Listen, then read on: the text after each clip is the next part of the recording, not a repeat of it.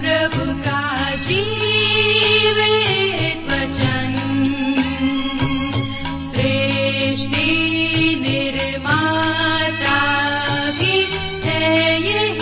वचन।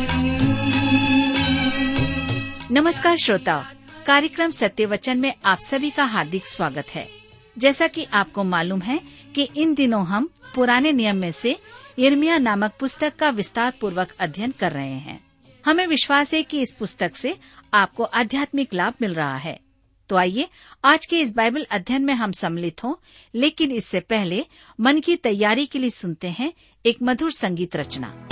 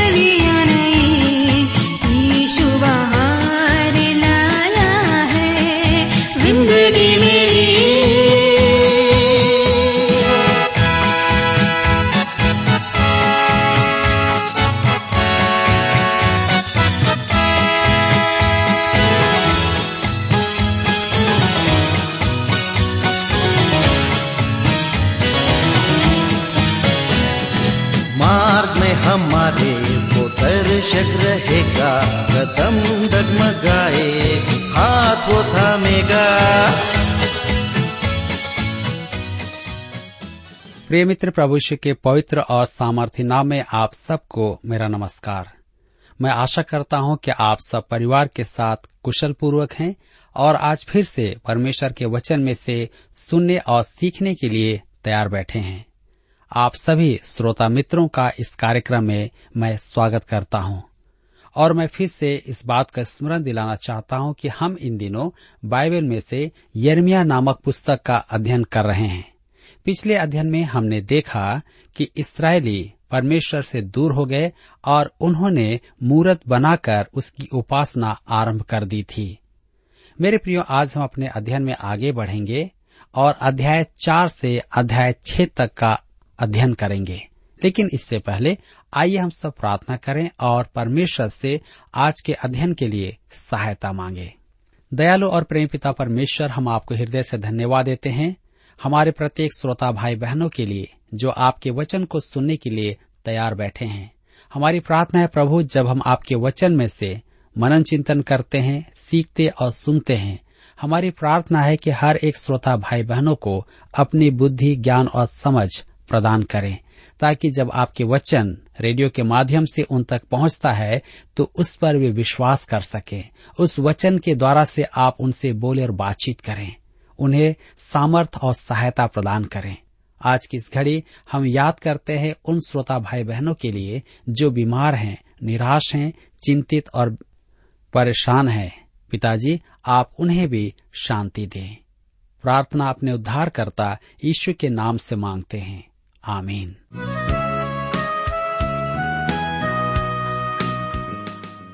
मित्रों, आइए हम अपने अध्ययन में आगे बढ़ें और यिर्मयाह की पुस्तक उसके चार अध्याय से अध्ययन को आरंभ करें, जिसका विषय है यहूदा के पथ भ्रष्ट जीवन में यिर्मयाह का व्यवहार। ध्यान दीजिए कि हम उस समय का अध्ययन कर रहे हैं जब राजा योशियाह सुधार कार्य में लगा हुआ था। इस समय तक मंदिर में मूसा की व्यवस्था पाई नहीं गई थी। अतः यह सुधार कार्य था, जागृति नहीं, परंतु अभी वे गहराई में नहीं गए थे। योशियाह में निष्ठा थी और वह परमेश्वर की खोज में था। वह यर्मिया की बात मानता था, परंतु प्रजा सच्चे दिल से परमेश्वर की ओर नहीं फिरी थी, जबकि यर्मिया ने अपने भविष्यवाणियों के द्वारा वार निशाने पर किया था। यह यर्मिया का दूसरा संदेश ही है। जो अध्याय तीन से चल रहा है और अध्याय छह तक चलेगा। वह उनकी पथ भ्रष्ट अवस्था को निशाने पर साधे हुए है। जो अध्याय तीन के दस पद में लिखा है, इतने पर भी उसकी विश्वासघाती बहन यहूदा पूर्ण मन से मेरी ओर नहीं फिरी, परंतु कपट से यहवा की यही वाणी है। उनमें मन फिराव केवल प्रथागत था वे मंदिर जाते थे और रीतियों को निभाते थे, परंतु उनका मन उसमें नहीं था।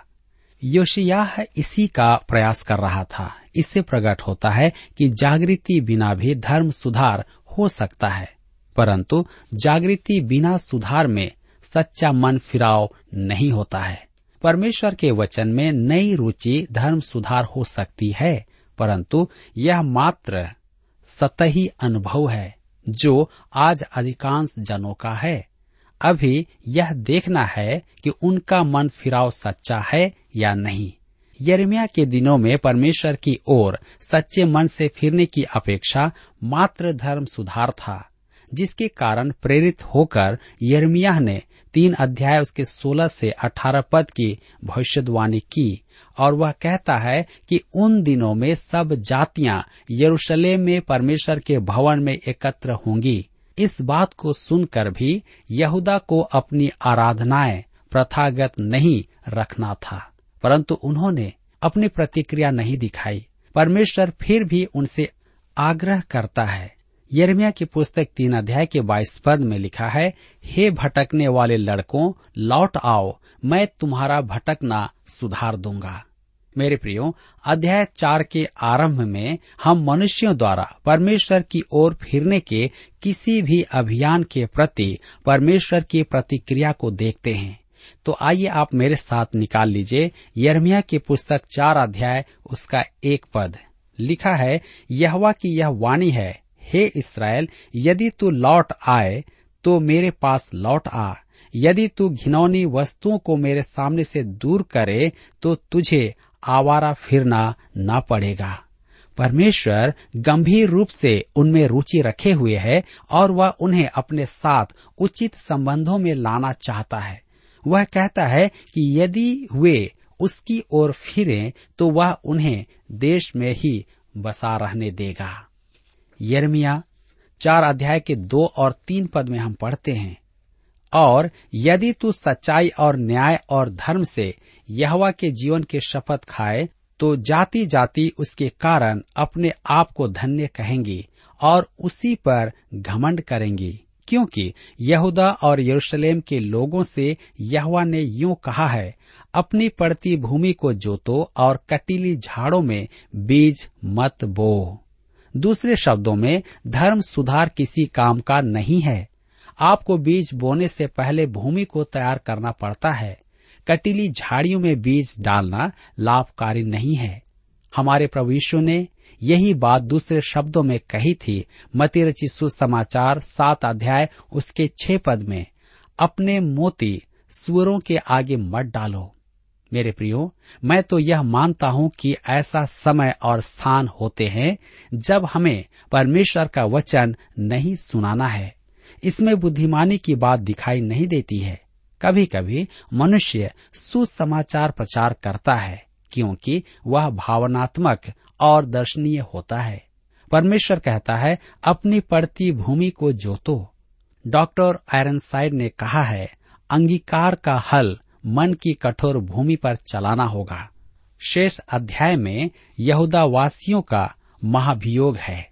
परमेश्वर उन पर पहले दंड की घोषणा करेगा, उसके पश्चात उन्हें परमेश्वर के पास लौट आने की पुकार करेगा।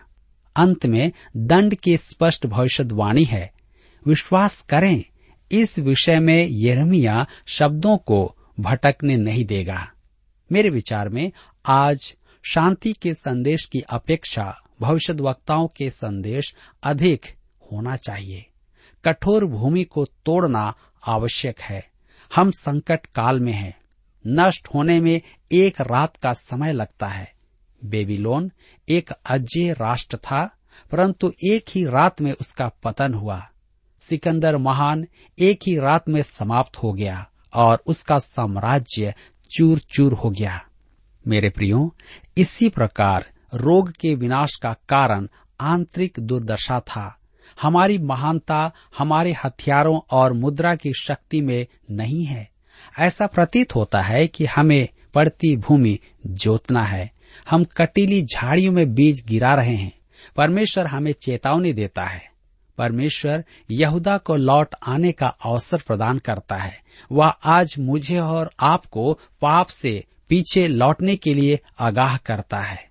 यरमिया की पुस्तक चार अध्याय, उसके चार पद में लिखा है, हे यहूदा के लोगों और यरूशलेम के निवासियों, यहवा के लिए अपना खतना करो। हाँ अपने मन का खतना करो। नहीं तो तुम्हारे बुरे कामों के कारण मेरा क्रोध आग के समान भड़केगा और ऐसा होगा कि कोई उसे बुझा न सकेगा। वे खतना करवाते थे खतना उन्हें इसराइली होने को दर्शाता था, परंतु परमेश्वर ने उसे मात्र एक प्रतीक स्वरूप नहीं दिया था। इसका आरोग्यता संबंधी अभिप्राय हो सकता है, परंतु परमेश्वर की दृष्टि में इसका आत्मिक अभिप्राय था। उन्हें परमेश्वर की ओर मन फिराना था। अब यर्मिया उनसे कहता है कि उन्हें नष्ट करने वाला उत्तर बेबीलोन से आएगा। यर्मिया की पुस्तक चार अध्याय उसके छह से आठ पद में लिखा है सियोन के मार्ग में झंडा खड़ा करो, अपना सामान बटोर के भागो, खड़े मत रहो, क्योंकि मैं उत्तर की दिशा से विपत्ति और सत्यानाश ले आया हूँ।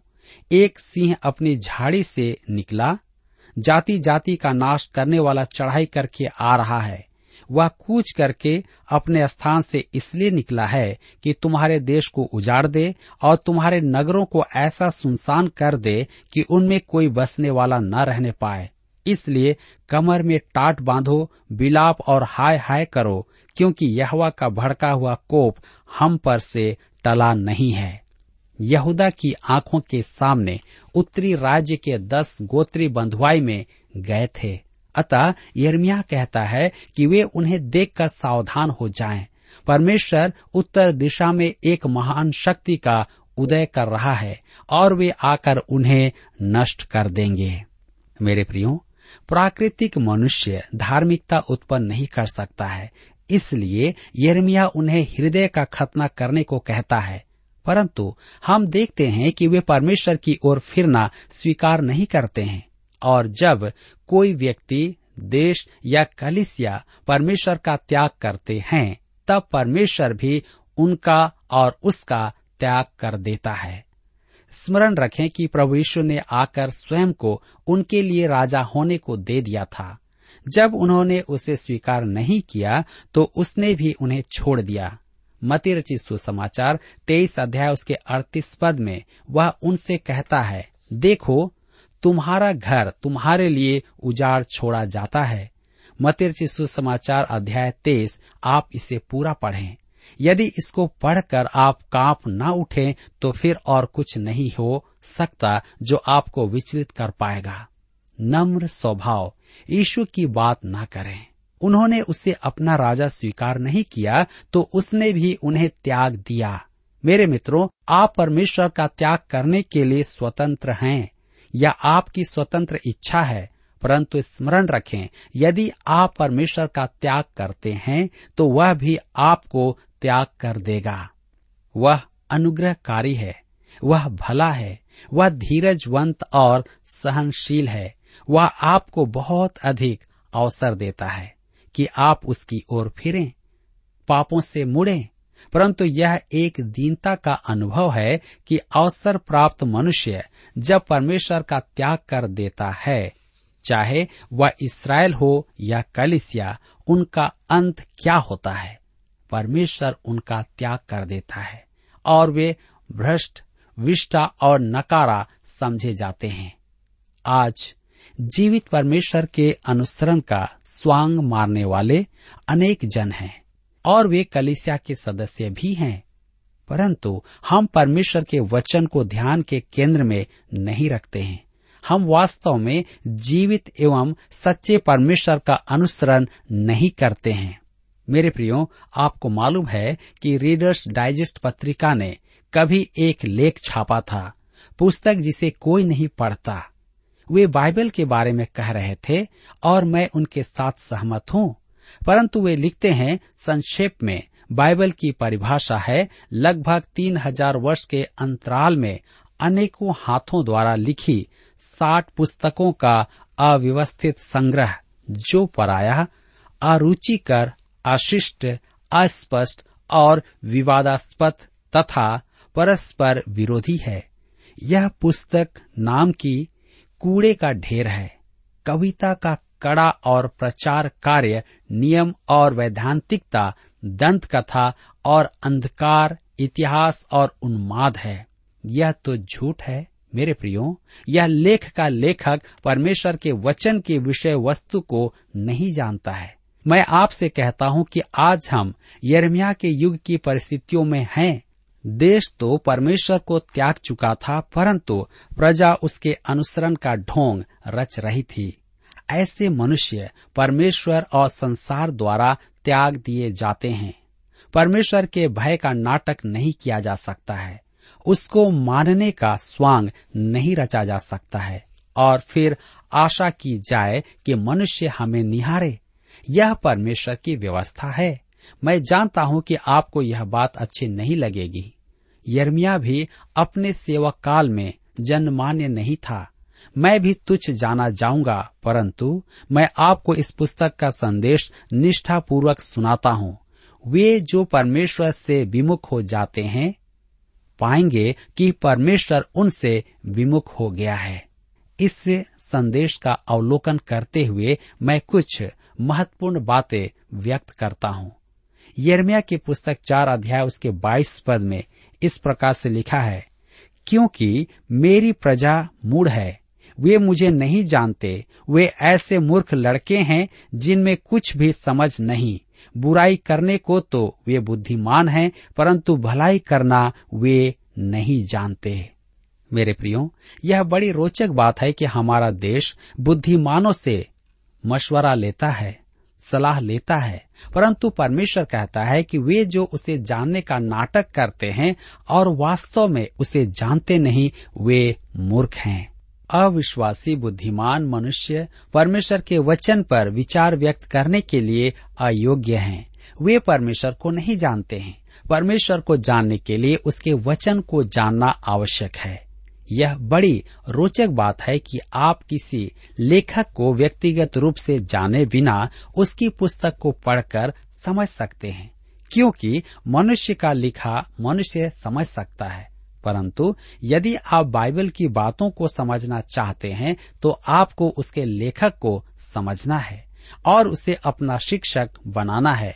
केवल परमेश्वर का आत्मा, परमेश्वर के वचन को आपके लिए वास्तविक बना सकता है।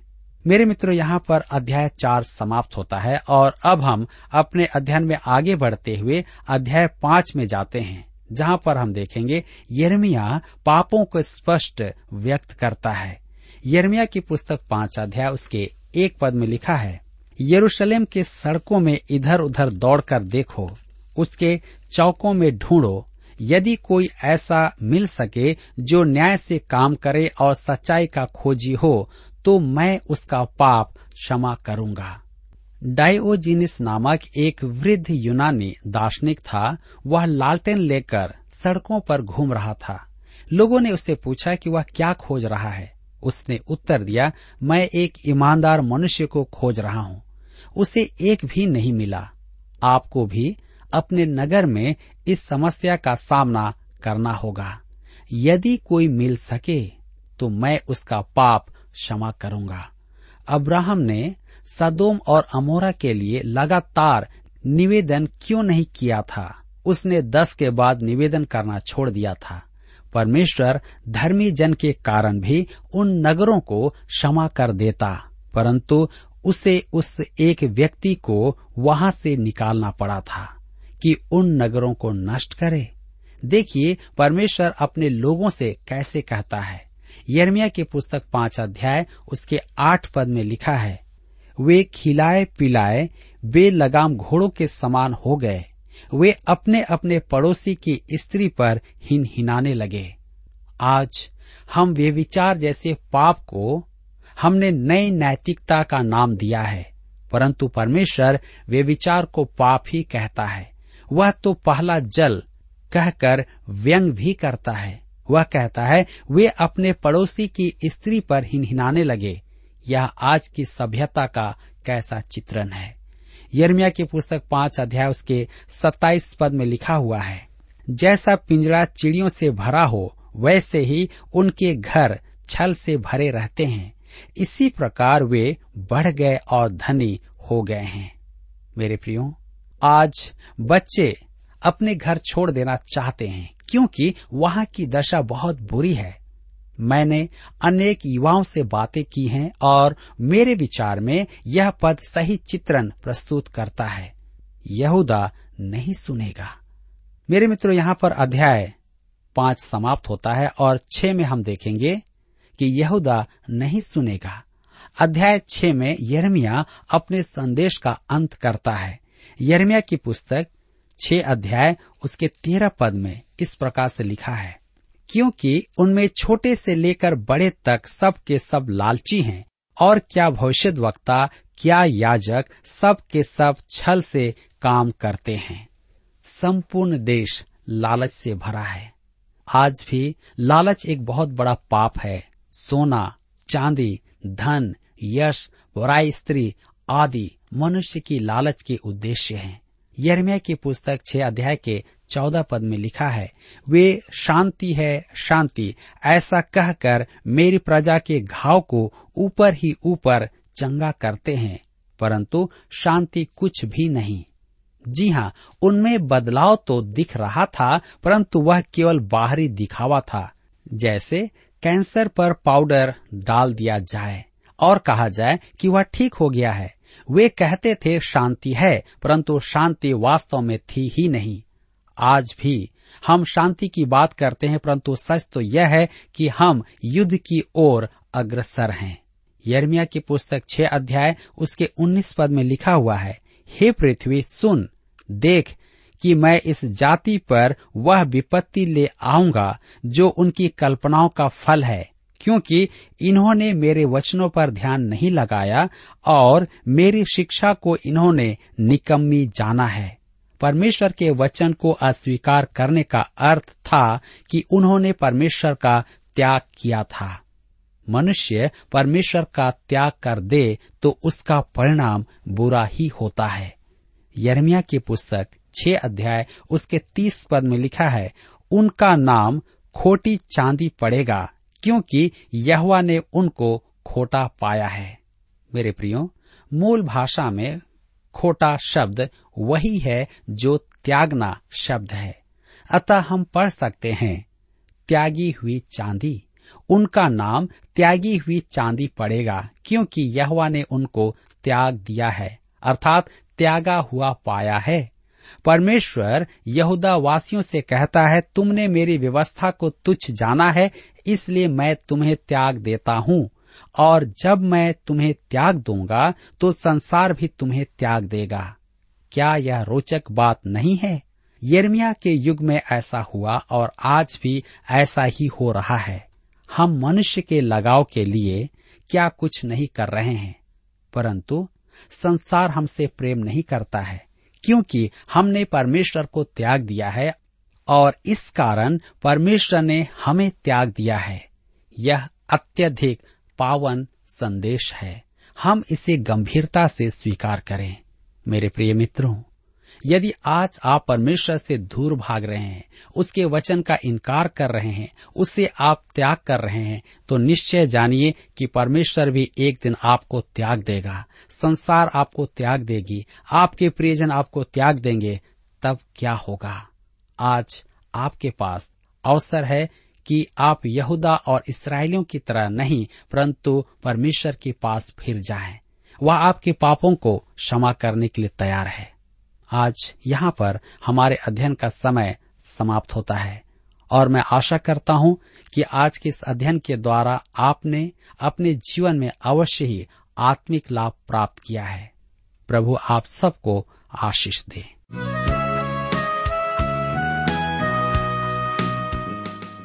प्रिय श्रोताओ, अभी आप सुन रहे थे बाइबल अध्ययन कार्यक्रम सत्य वचन हम आशा करते हैं कि आज के इस कार्यक्रम से आपको आत्मिक लाभ मिला होगा। यदि आप परमेश्वर के बारे में और अधिक जानना चाहते हैं तो हमारे पास नया नियम एवं पवित्र शास्त्र बाइबल उपलब्ध है। इन्हें प्राप्त करने के लिए आप हमें इस पते पर लिख सकते हैं। कार्यक्रम सत्य वचन T W R post box number चार तीन एक शून्य, नई दिल्ली, एक एक शून्य शून्य एक नौ। पता एक बार फिर सुन लीजिए। कार्यक्रम सत्य वचन T W R post box number four three one zero New Delhi one one zero zero one nine और हाँ श्रोताओ, याद रखें कि पत्र लिखते समय आपका नाम और पता साफ़ साफ़ लिखा होना चाहिए। इसके अलावा आप हमसे टेलीफोन के माध्यम से भी बातचीत कर सकते हैं, जिसमें हमारे काउंसलर या सलाहकार आपको सलाह देंगे। तो नोट कीजिए हमारा मोबाइल नंबर नौ नौ पाँच आठ आठ दो शून्य चार एक चार। याद रखें double nine five eight eight two zero four one four और हमारा दूसरा नंबर है zero nine six five one four double three three nine seven. याद रहे, शून्य नौ छ पाँच एक चार तीन तीन तीन नौ सात। इसके अलावा आप हमसे ईमेल के द्वारा भी संपर्क कर सकते हैं। हमारा ईमेल आईडी है Hindi T T B at T W R dot I N Hindi T T B at T W R dot I N श्रोताओं, इस कार्यक्रम को आप हमारे website radio eight eight two dot com पर भी सुन सकते हैं। इस website radio eight eight two dot com के बारे में अपने मित्रों को भी सूचित कर दें। और अब इसी के साथ हमारे कार्यक्रम का समय यहीं पर समाप्त होता है। अगले कार्यक्रम में आपसे फिर मुलाकात होगी। तब तक के लिए हमें आज्ञा दीजिए। नमस्कार। मार्ग में हमारे वो दर्शक रहेगा। कदम